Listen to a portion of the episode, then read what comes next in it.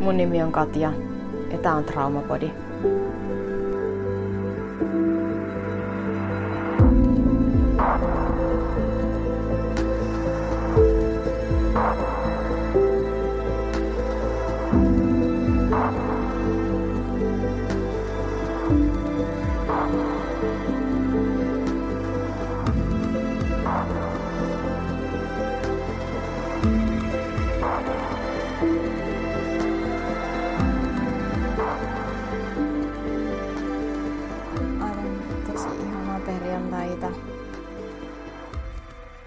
Jostain lähdetään liikkeelle tänäänkin.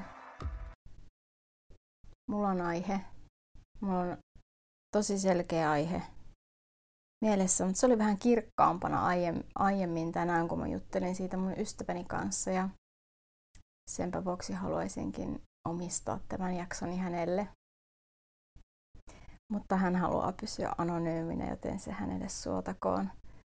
Mutta tämä on omistettu hänelle, koska tästä asiasta me käytiin tänään hyvä keskustelu, kun mä tätä tallennan. Ähm, perinteiseen tuttuun tapaan ota hyvä asento, niin minäkin teen. Joskus on tosi virkistävää kuunnella jotain ihan pötköllään lattialla. Antaa kehon vaikka siinä vähän liikuskella omaa tahtia, jos sillä tuntuu. Tai juoda jotain hyvää, mitä se sitten sulle onkaan. Tämä on meidän aikaa. Tämä on sun aikaa.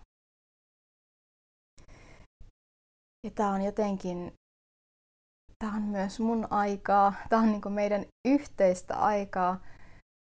Mä haluaisin siis ihan super paljon kiittää. Kiittää.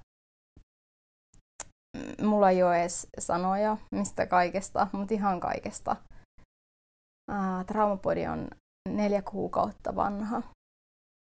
Ai, tällä viikolla neljä kuukautta vanha.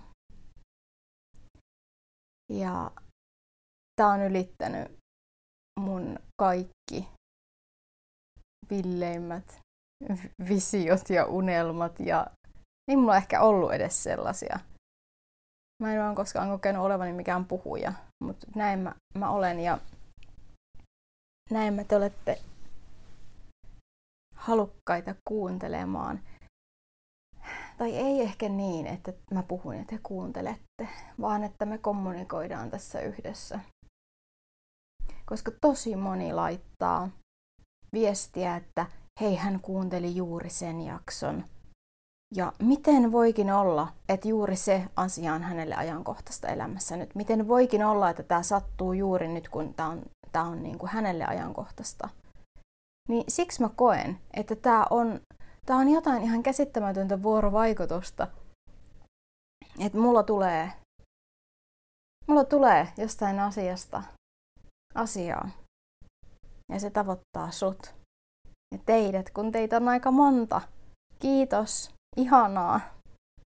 Instassa löytää at Katja Kesti. Tule tervehtimään. Ja sähköpostiakin saa laittaa. Q&A-jaksoa varten saa laittaa kysymyksiä myös tulemaan sähköpostiin. Ja jos suinkin muistan vielä tämän jakson editoitua, niin, niin mä linkkaan jakson kuvaukseen myös anonyymin Google Forms-lomakkeen,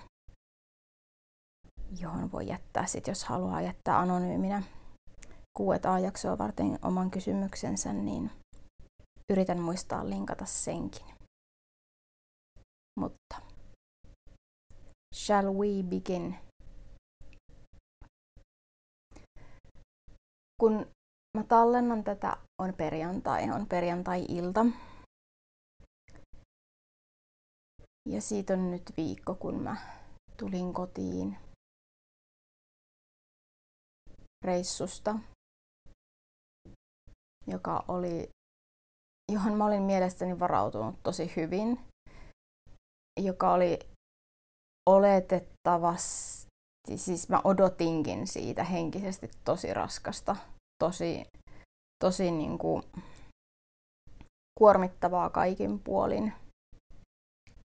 Ihan siitä syystä, että mä en oo, mä en oo niin pitkien reissujen ystävä, että mä oon viikon, lähes viikon pois, pois kotoa vielä suorittamassa sitten tuolla lapsuuden kotikaupungissani asioita, joka ei ole se lempipaikka muutenkaan ja vähän ahtaissa tiloissa ja yöpymistä muiden kanssa ja niin poispäin. Mutta sanotaanko, että reissu oli odotukset ylittävä, mutta ei suinkaan siihen hyvään suuntaan, vaan toiseen suuntaan. Uh, lyhyesti ja ytimekkäästi.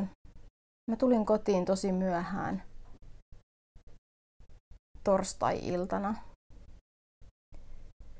Ja seuraavana, nyt mä en ihan tarkkaan muista, oliko se maanantai vai se taisi olla peräti tiistai-aamu.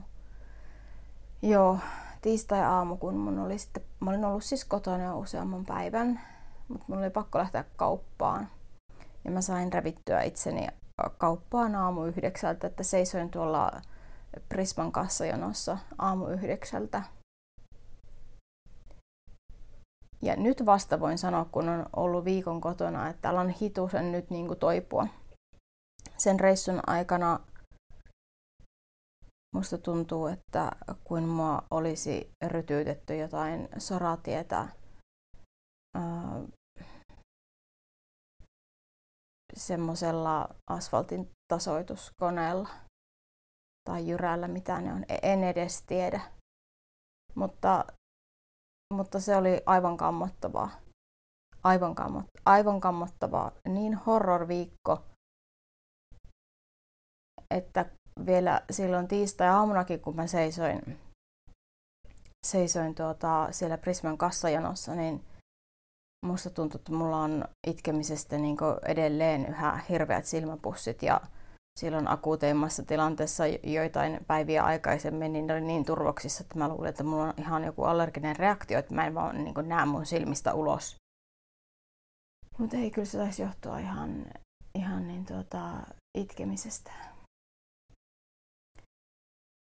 Mutta kun mä seisoin siinä Prisman kassalla, siinä oli jonoa. Itse palvelukassa ei ollut vielä auennut siinä kohti niin mulla oli aikaa. Mun edessä oli useampikin ihminen ostoksineen. Ja mä katsoin sitä lehtihyllyä. Kassojen päädyssähän on aina se lehtihylly. Ja mä mietin, että mikä helvetti tässä kuvassa on pielessä. Mä tuli sellainen tunne, että joku, joku ei nyt niinku täsmää. Että tää ei ole nyt niinku että mikä tässä niinku häiritsee mua. Ja sitten mä laskin.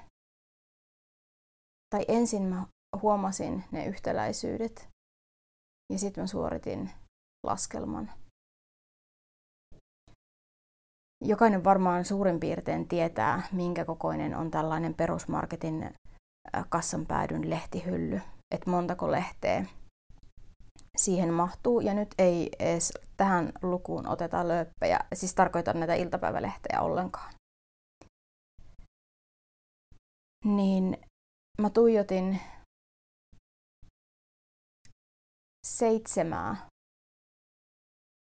super kauniiksi kammattua, meikattua, puettua, freesattua, ihanasti hymyilevää, eteerisesti eteenpäin katsovaa naista niissä lehtien kansissa. Seitsemää.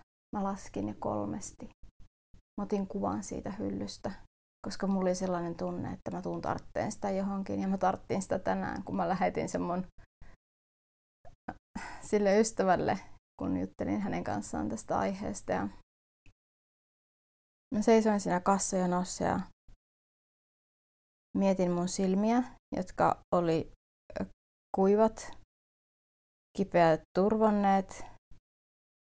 Mä katsoin, että mun jalassa kulahtaneet kollarit, joita mä en ole edes pessy ja mä tiesin, että niissä on niinku jotain rapaa tai loskaa toisessa lahkeessa, koska mä kaivoin ne lähtiessäni pyykkikoneesta. Siis jonne olin laittanut likaisia, mutta en ollut ehtinyt kyllä pestä niitä. Ja mulla oli kainalossa vaan niin kuin lompakko ja joku kähmänen kestokassi. Ja korissa jotain ostoksia, jotka, joiden oli tarkoitus pitää mut niin kuin edes etäisesti hengissä seuraavat pari päivää. Mä katsoin niin jotenkin itteeni ja katsoin niitä seitsemää eteerisesti eteenpäin hymyilevää kaunista laitettua naista niissä lehtien kansissa. Mä tunsin itteni ihan surkeaksi.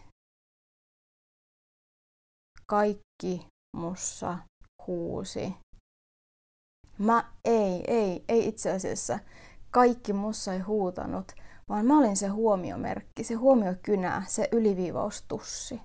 Mä olin niinku se itse.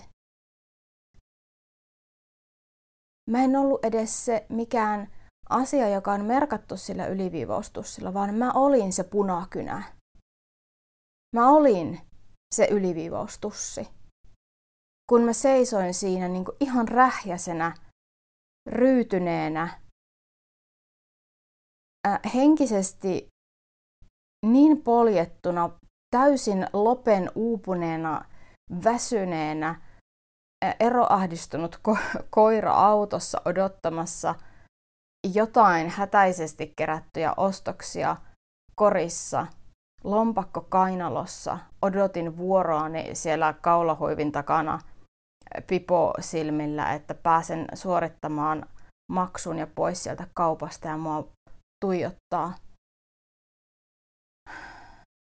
seitsemän naista lehtien kansista, joiden laittautumiseen on mitä luultavimmin käytetty muutama tunti.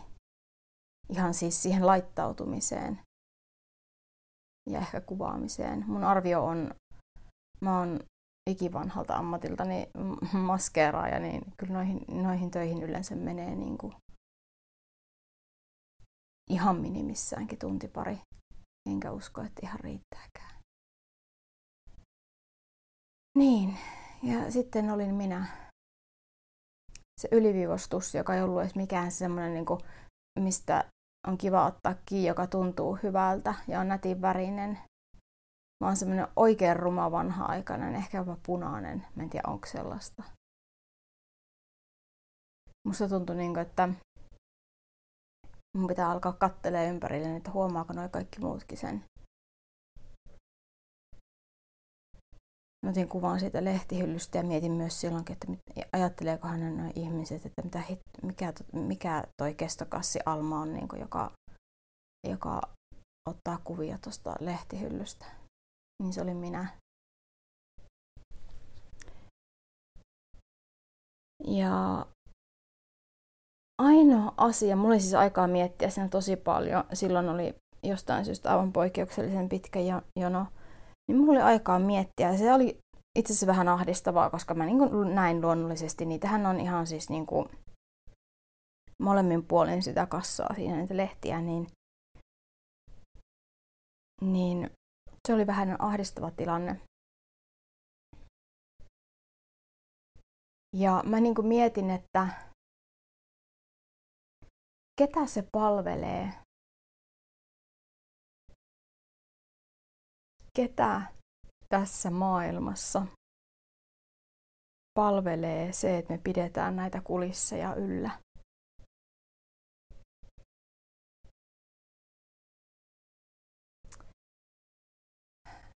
Että sen sijaan, että puhuttaisiin asioista niiden oikeilla nimillä ja ja jotenkin niin kuin, miten mä sanoisin, tätä on jotenkin tosi vaikea muotoilla niin sanoiksi nyt, että et, et oltaisiin niin aidompia, näytettäisiin muutakin kuin tuota, mitä me on totuttu näkemään, niin tekisikö se meidän kaikkien olosta vähän vähemmän yksinäisiä tai yksinäistä, ähm, vähän vähemmän äh, alakuloista, surullista, eristäytynyttä. Koska minä tiedän faktaksi, minä tiedän faktaksi, että tässä No, on ehkä vähän kärjistettyä sanoa, että tässä maailmassa ei ole sellaista ihmistä, joka ei kärsi epävarmuudesta ja pelko, joistain peloista, koska siinä on niin paljon muttaa.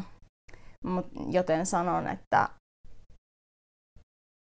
melkein kaikilla on ihan niitä samoja epävarmuuksia, mitä tulee omaan itsensä, siitä mitä muut ajattelee, pelkoja, ettei osaa tai ei ole riittävän hyvää tai mitä ikinä. Niitä on kaikilla. Niitä on kaikilla. Ja silti jotenkin me mieluummin tässä maailmassa tuodaan esille sellaista vähän niin kuin päälle, päälle tai painotetaan jotenkin sellaista hehkua hehkua. Ja tämä tulee nyt jotenkin tällaisesta niin kuin maskeeraajan näkökulmasta, koska se hehku on se, mitä niihin kuviin halutaan. Mutta mitä jos siellä olisikin joskus ihan oikeasti joku nainen, jolla olisikin vähän vähemmän sitä meikkiä ja se saisi olla siinä sellaisena kuin se sen mielentila on. Tai mies. Ei siitä ole väliä, että niin kuin kumpi. Mutta niitä naisia oli seitsemän. Mä en löytänyt yhtään ää, laittautunutta miestä lehden kannesta. Ja mä tänään esitin tämän kysymyksen. Me puhuttiin jotenkin mun ystävän kanssa vähän niin kuin, ää, epävarmuudesta ja pelosta. Ja siitä mä sanoin, että niin, että, että niitähän on kaikilla. Niitä on kaikilla, niitä on niilläkin ihmisillä, joilla me emme usko niitä olevan. Silläkin, jota sä ihailet, on niitä, josta ei ikinä uskois.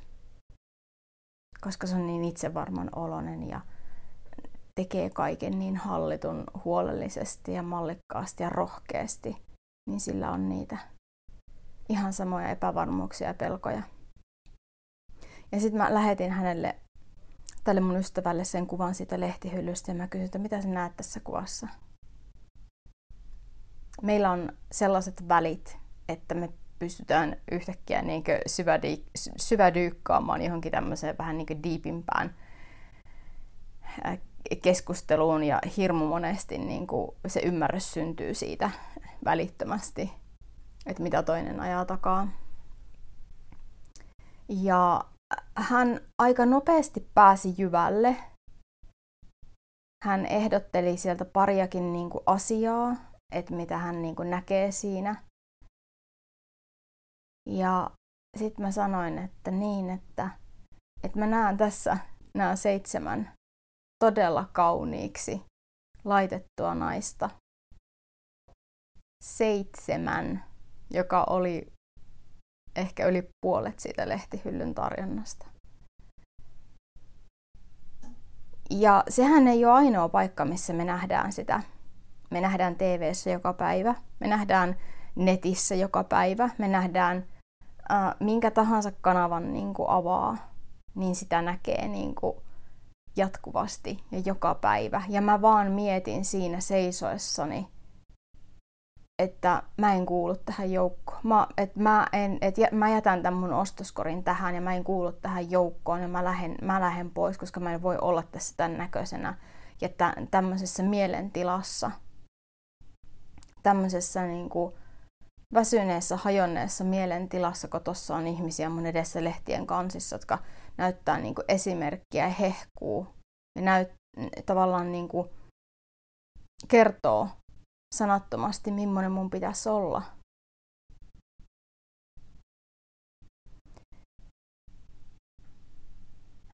Ja samalla mä niin tiedostan sen asian myös, että miten syvään tällainen on meihin juurettu, istutettu.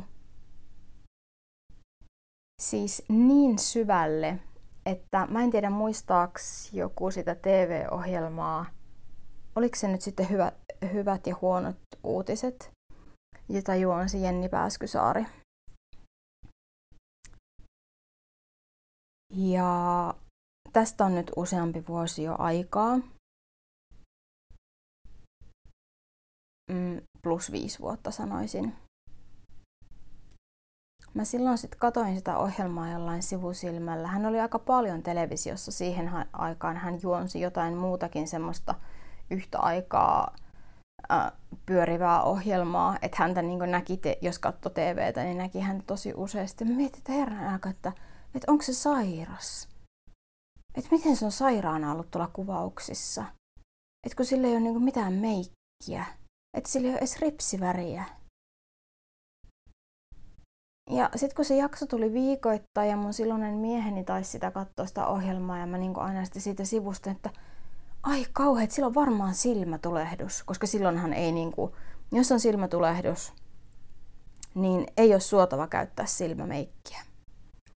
Koska se, ne bakteerit luonnollisesti sit siihen, näin niin kuin jos mieskuuntelijoita on läsnä, niin jos ette tiedä, niin ää, ne bakteerithan sitten niinku tarttuu ja leviää luonnollisesti sit siihen ää, siveltimiin, joilla tehdään se silmämeikki, tai sitten siihen maskaraan tai ripsiväriharjaan siis, mihin ikinä. Niin mä, mä ajattelin, että herranen aika, että sillä on nyt, koska tollaset kuvataan niinku putkeen, sen mä, sen mä oon niinku tiennyt ja ymmärtänyt, että monta jaksoa kuvataan niinku putkeen yhdessä päivässä, että ei niitä istuta kuvaamassa joka viikko. Mä ajattelin, että onpa kyllä sattunut siis tosi hurjasti ja harmillisesti, että Pääskysaari Jennillä on ollut siis silmätulehdus silloin, kun on kuvattu tuota ohjelmaa, ja sitten sille ei ole voitu laittaa niin silmämekkiä ollenkaan. Ja mä niin taivastelin sitä mielessäni siinä. Ja se, että se asia, että hänellä ei ollut silmämeikkiä ja hyvin vähän meikkiä ylipäätään – kiinnitti mun huomion, niin eikö se kerro jo aika paljon? Minä kiinnitän huomiota tv naiseen, naisjuontajaan, jolla ei ole, ei ole niin paljon meikkiä kuin on tottunut näkemään, niin se kiinnittää huomion. Se tarkoittaa sitä, että se sellainen parhaimpiinsa laittautunut on normi, johon on tottunut, jollaista on tottunut näkemään lehdissä, lehtien kansilla, etu, etusivulla, tv ja nykyään netissä joka paikassa. Ja mä muistan, miten se jäi se sarjamaa niin kuin vaivaamaan, että mikähän sillä, että olikohan sillä silmätulehdusraukka oikeasti, kun että sille ei ole voitu laittaa silmämeikkiä. Ja mä luin vasta jälkeenpäin, tosi pitkän aikaa jälkeenpäin, kun se ohjelma, se tuotantokausi oli jo niin kuin loppu. Et hän olisi halunnut olla itse kokonaan nimenomaan näitä normeja rikkoakseen. Hän olisi halunnut olla kokonaan ilman meikkiä. Ilman mitään, mitään niin kuin, mitä nyt studiovalot edellyttää. Niin ilman mitään ehostusta rikkoakseen ihan näitä normeja. Koska Jenni Pääskysaarihan on kirjoittanut ö, muutaman no, tytöille ja nuorille naisille suunnatun kirjankin käsittääkseni vähän aiheeseen liittyen, riittävyyteen liittyen ja niin poispäin. Niin hän olisi halunnut olla ilman meikkiä juuri siksi, että me nähtäisiin televisiosta jotain muutakin kuin aina se, se sataprosenttinen ehostus. Kaikki ne valoine ja varjostuksineen ja ihan vimpan päälle laitettuinen silmämeikkeinen, ihan kaikkineen. Ja mä muistan, miten se oli joku hänen haastattelu, missä siitä hän kertoi, että siihen ei ollut suostuttu. Siihen ei ollut suostuttu, että hän olisi saanut olla niissä kuvauksissa kokonaan sen toiveensa läpi. Että hän olisi niin kokonaan saanut sen toiveensa läpi. Mutta jonkinlaiseen kompromissiratkaisuun oli päädytty. Ja se oli sitten se, että hänellä ei ollut sitä silmämeikkiä, hänellä ei ollut ripsiväriä, hänellä ei ollut luomiväriä. Mutta sen mä tiedän, että, että, että niin kuin studiovalot vaatii aina tietysti jotain vähän. Mutta hän ei ollut saanut sitä, hänkin tietää varmasti sen, koska TV-työtä on tehnyt niin pitkään. Ja uskon, että hän on niissä realiteeteissa pyytänyt ja toiveensa esittänyt, mutta hän ei ollut saanut sitä kokonaan läpi. Ja mä muistan tämän asian nyt, kun mä aloin kertoa teille siitä, että miten Prisman lehtihylly järkytti mua eräänä tiistai-aamuna kello yhdeksän. Miten se sai mun oloni tuntumaan niin huonolta, surkeelta, tai siis mä tunsin oloni sinne mennessäni jo huonoksi, surkeaksi ja arvottomaksi ja mitä ikinä, mutta miten se niin kuin vielä alleviivasi sitä, miten se tehosti sitä, korosti sitä, mi- millaisen kontrastin se sille antoi, koska nämä on tosi alitajuisia prosesseja. Ja kun mä tulin ulos sieltä Prismasta ne ostokset maksettua, niin mä niin mietin vaan, että miksi me pidetään yllä tässä maailmassa näitä kulisseja. Miksi? Miksi? Koska ketä se auttaa, kuka tästä hyötyy? Ei kukaan. Se saa, se saa niinku itsessään jo meistä niin kuin lähes jokainen kärsii jonkinlaisista, ainakin hetkittäin, epävarmuuksista, peloista. Onko mä riittävä, kelpaanko mä tämmöisenä? Puhumattakaan sitten, jos on traumataustaa, niin edellisessä jaksossa, viime viikon jaksossa, kun puhuin tästä, että miten sadistinen voi olla traumatoipujan sisäinen kriitikkosuorittaja. Ja se ei ole todellakaan sen traumatoipujan kehittelemä, eikä hänen syytään, vaan se tulee siitä tunneilmastosta, missä on kasvanut tai joutunut olemaan. Että on ikään kuin valmiiksi jo poljettu. Ja sitten kaikki tavallaan ympärillä tukee sitä. Ää, aivothan haluaa olla oikeassa. Aivot tykkää olla oikeassa. Siitä syntyy ihan mielihyvä, mielihyvä hormoneja, kun, kun aivot on oikeassa. Kun ne huomaa ja saavat olla oikeassa, ne niinku rakastaa sitä. Niin se, että jos sulla on tavallaan surkea olo jo siinä vaiheessa, kun kävelet sinne prismaan, niin aivothan on myös tosi tarkkaavaisia. Ne alkaa poimia niin kuin ympäristöstä nimenomaan hyvin herkästi niitä vihjeitä, jotka tukee sitä olettamusta, mikä on. Ja juuri näinhän mulle kävi Prismassa silloin aamulla. Ja se ei tee siitä yhtään sen vähemmän tuskallisempaa, että tiedostaa sen, miten aivot toimii ja että se on tavallaan niin kuin jossain määrin normaalia. Ei missään tapauksessa se tee siitä helpompaa kenellekään, mutta puhumattakaan siitä, jos, jos kärsii tosi kovasti sisäisen suorittajan ja kriitikon siitä sisäisestä jatkuvasta, jopa tosi julmasta, voisiko sanoa palautteesta, jota ei ole pyytänyt, niin nuo kokemukset voi olla tosi, tosi, tosi, tosi heviä ja raskaita.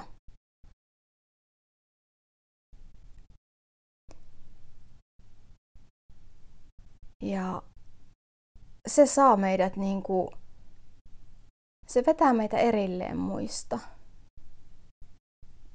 Se saa luuleen, niin kuin, että niin, okei, okay, mä oon vaan, niin kuin, mä oon ainoa. Et noi, katon nyt, noi kaikki naiset tuossa noissa lehtien kansissakin on niin noin kauniita. Ja television kun avaat, niin siellä on toinen mokoma. Netin avaat, siellä on toinen mokoma. Somen avaat, sieltäkin löytyy. Minkä tahansa avaat, niin aivot löytää vahvistusta sille, mikä olettamus tavallaan sillä hetkellä päällä on. Se voi olla todella triggeröivää traumaattisessa mielessä. Ihan todella.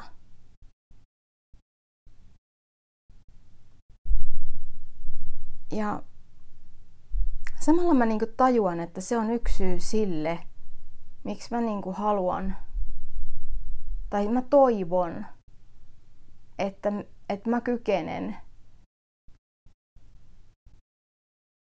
että mä kykenisin tuomaan niin kuin jotain muutakin näkökulmaa. Että ei, ei, se, se, tää ei ole mitään vaaleanpunaista hattaraa, todellakaan.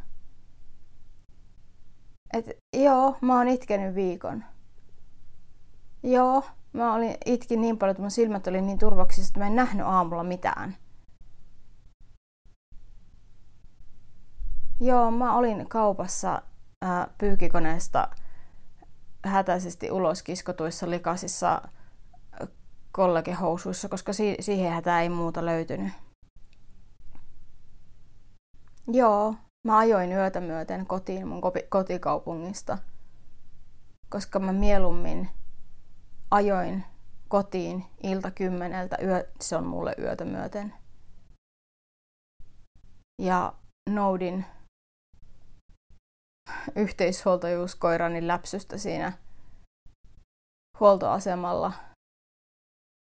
Ex-miehen kanssa vaihdettiin huoltajuutta, tulin kotiin, purin, purin ne tavarat, jotka oli pakko purkaa ja kaaduin sänkyyn. Mä tein sen mieluummin kuin jäin sinne, missä mulla ei ollut hyvä olla.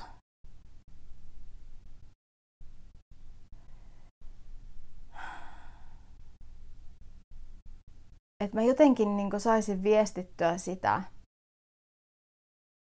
että tämä tää, niin tää maailma ei ole sitä, mitä me... Mm, mä en tiedä, mikä on oikea termi, mitä meidän annetaan ymmärtää, mitä meille uskotellaan, koska me ollaan kuitenkin jotenkin jossain määrin ainakin oltu tosi moni itsekin osa sitä prosessia. Tietämättämme. Myö, siis ihan tiedostamatta, koska me ollaan kasvettu siihen.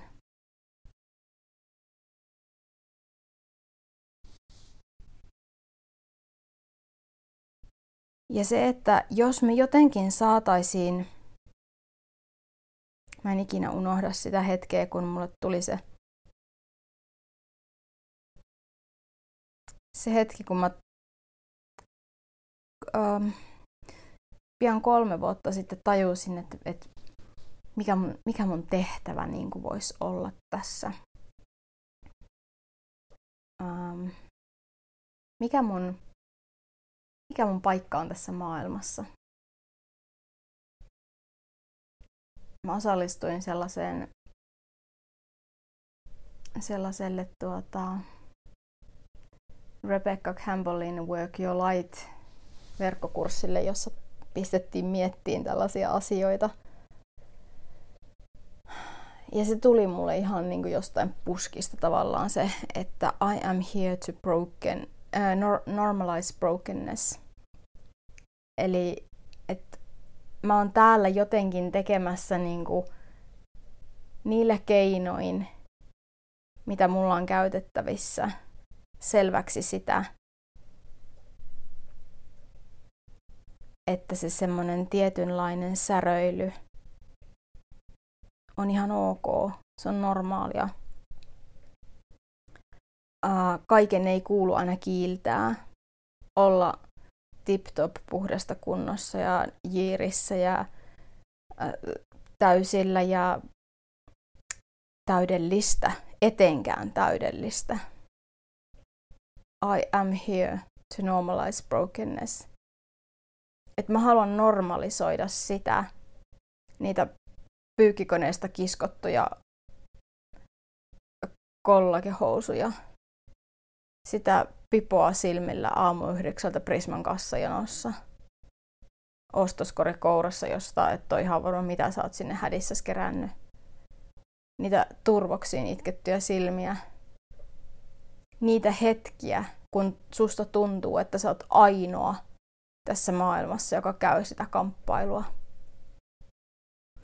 Että sinä olet ainoa tässä maailmassa, joka käyt sitä kamppailua ja kukaan ei ymmärrä, kukaan ei tiedä siitä. Ja se sun vieressä oleva ihminen miettii täsmälleen samaa. Ja se hänen vieressä oleva ihminen miettii täsmälleen samaa.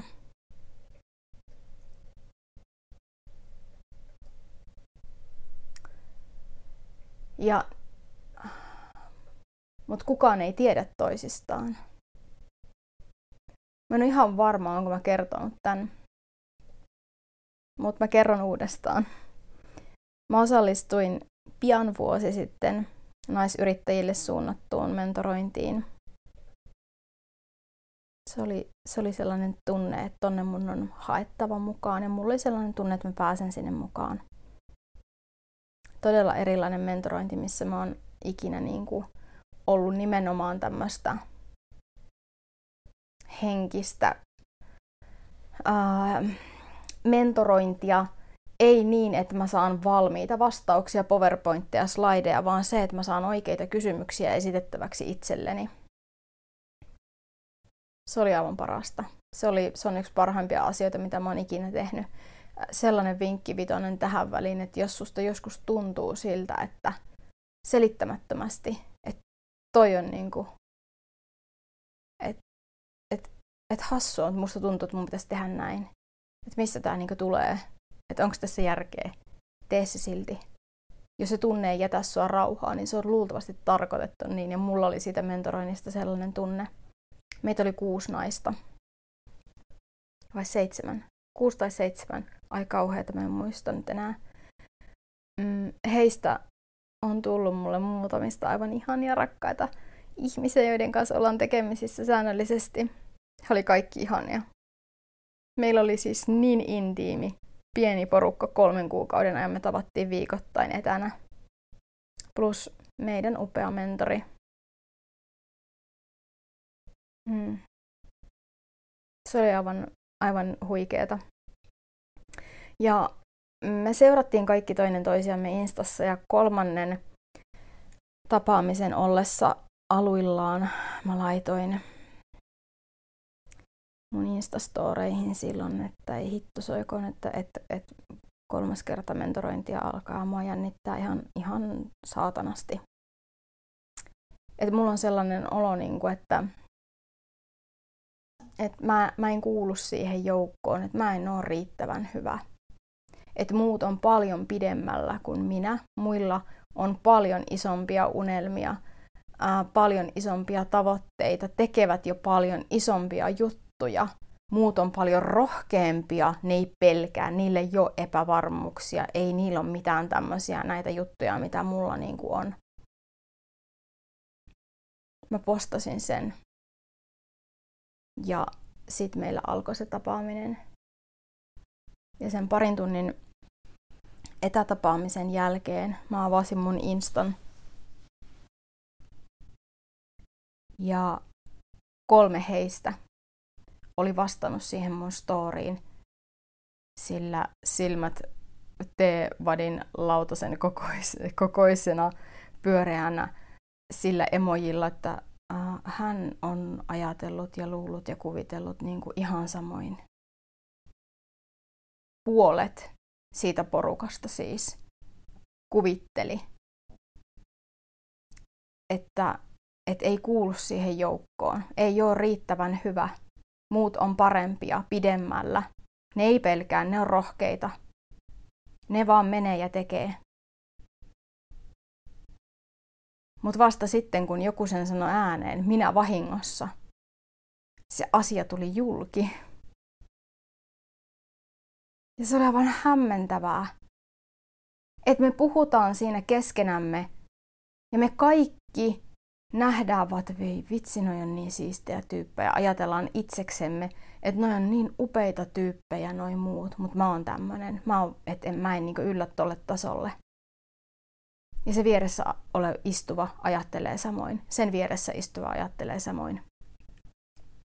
Ja tämä on niin pitkä jatkumo, jos me ei katkaista tätä luuppia koskaan. Se on jatkumo, joka saa meidät niin kuin istumaan näissä omissa kuplissamme eristäytyneenä, yksinäisenä. Koska kaikki ne tunteet on itsessään jo eristäviä, muista ihmisistä ja vuorovaikutuksesta eristäviä.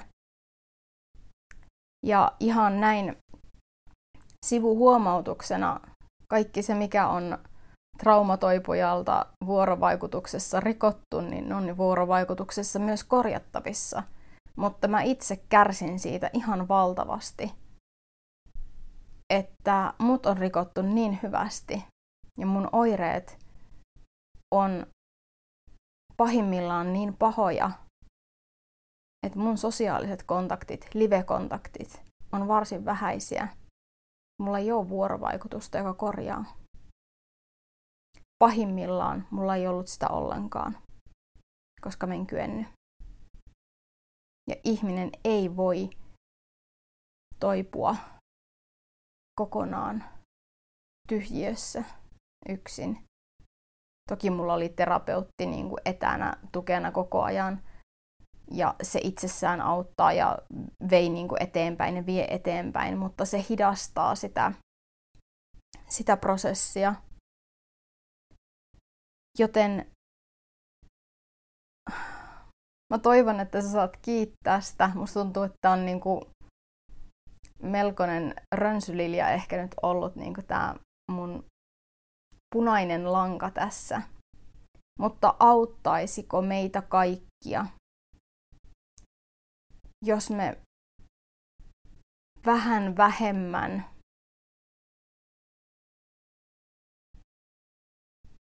tuotaisi sitä kiiltokuvaa ja vähän enemmän sitä normia, normaalia, oikeita, oikeita aitoa niin kuin arkea, mitä se on.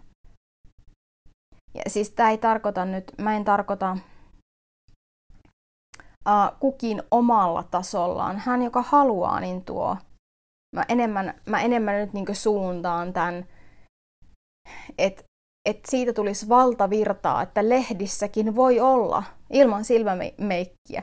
tv voi Jenni Pääskysaari olla ilman silmämeikkiä ilman, että Katja täällä toisella puolella taivastelee ja menettää yöunensa ja miettii, että onkohan sillä raukalla kovinkin paha silmätulehdus, kun sille ei ole voitu laittaa silmämeikkiä. Et, et, et se olisi niinku normaalia, että et mä edes huomais, että sillä ei olisi silmämeikkiä.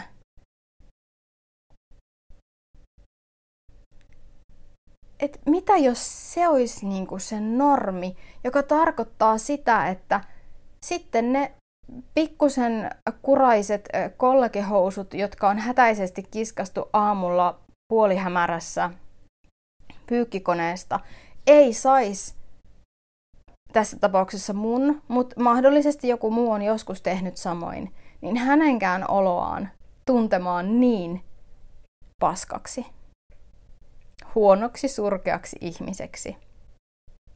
Että voit, voisiko niin tämä maailma jotenkin normalisoida niitä juttuja enemmän. Mä en tiedä, miltä, tää, miltä kuulostaa.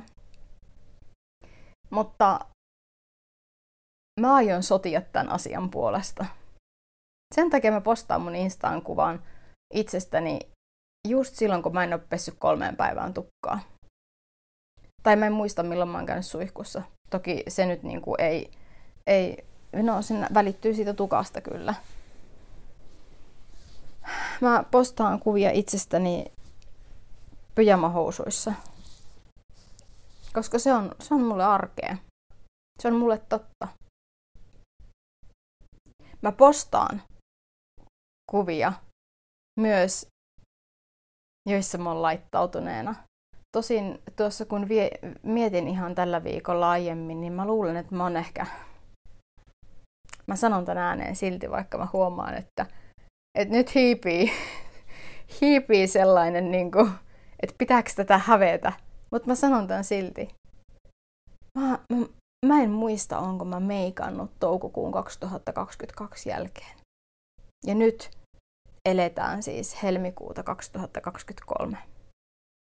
Todistettavasti toukokuussa 2022 mä olen meikannut. Mulla on siitä, siitä kuvatodisteita, mutta voi olla, että mä en ole sen jälkeen meikannut. Ja otetaan huomioon vielä, mä korotan, mä nyt oikein, mä oikein korotan nyt niin panoksia. Hei, mä aloitan nyt niin tämän mm, mä oon käynyt sinä aikana kuitenkin ihan treffeilläkin. Tän niin kuin vajaan vuoden sisään.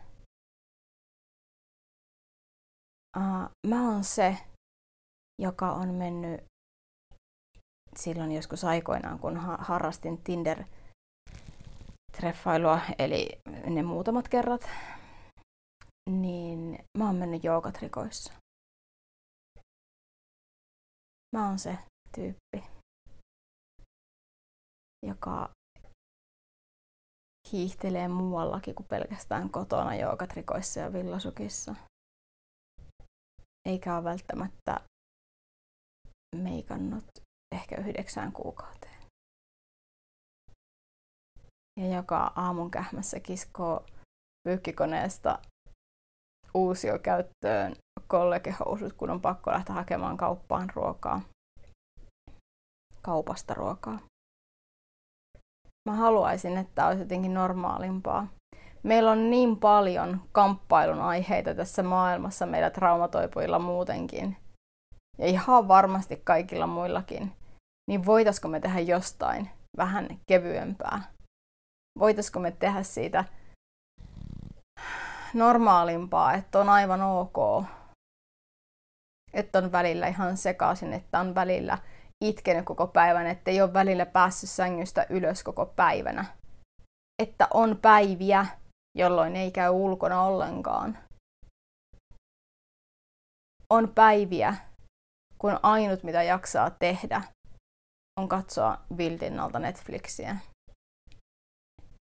On päiviä, ja tämä on muuten nyt faktaa taas, kun ei tee muuta, kun istuu sohvalla, kutoo villasukkaa ja kuuntelee äänikirjaa tai podcastia. On päiviä, kun ei kiinnosta vähäkään siltä. Si- ei vähäkään ole kiinnostunut siitä, että miltä tukka näyttää. Ei edes niinku katso sitä peilistä. Ei niinku noteeraa, koska se tietää, että se sojottaa pystyssä, kun sitä ei ole pesty kolmeen päivään. Et aina ei voi eikä tarvitse jaksaa pystyä ja kyetä. Aina ei voi eikä tarvitse jaksaa pystyä tai kyetä. Ja sillä ei ole mitään tekemistä sen kanssa,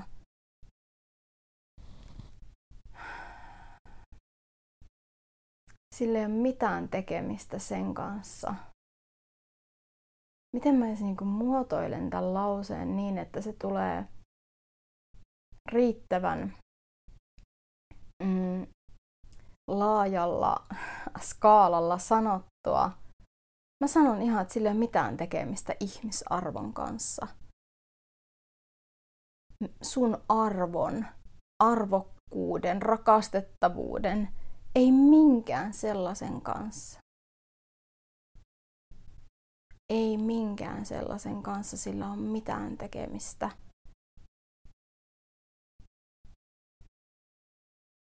Sun arvoa ei mitata suorituksilla.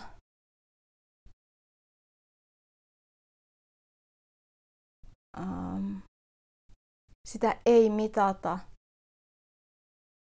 tekemisen määrällä sitä ei mitata tai siihen ei vaikuta, onko ne hiukset pesty vai ei.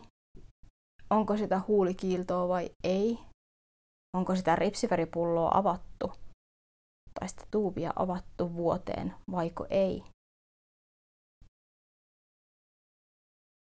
Ja samalla kun mä luettelen näitä asioita, niin mä huomaan, miten tiukkaan nämä on iskostunut itselle. Koska joku musta huutaa tuolla sisällä. Se on aika pieni ääni, onneksi. Mutta kuitenkin vielä, ottaen huomioon kuinka kauan näitä asioita on tässä työstetty, niin joku ääni mussa huutaa yhä, että totta hitossa silloin merkitystä. Se et ole mitään, jos et tee ja suorita. Se et ole, se et ole mitään, jos ei sulla sulla ole luetella, mitä sä oot tehnyt, suorittanut ja saanut aikaiseksi. Sä et ole mitään, jos sä et uh, tee sitä, tätä ja tuota. Ja kuinka sä nyt kehtaat tuolla tavalla liikkua ihmisten ilmoilla ja pitää, um, pitää niinku ajatella vähän muitakin, minkä näköisenä tuolla kulkee. Pitää, että se nyt vaan niinku kuuluu. Että se on normi se, että pitää olla vähän sitä hehkua niissä poskipäissä. No mulla sitä tulee, kun itkee tarpeeksi tai työntää just lumipenkkaan ajetun auton sieltä pois, niin silloin tulee kuulkaa hehkua poskiin. Voin kertoa, sillä sekin kuuluu tähän mun horror-reissuviikon tapahtumiin.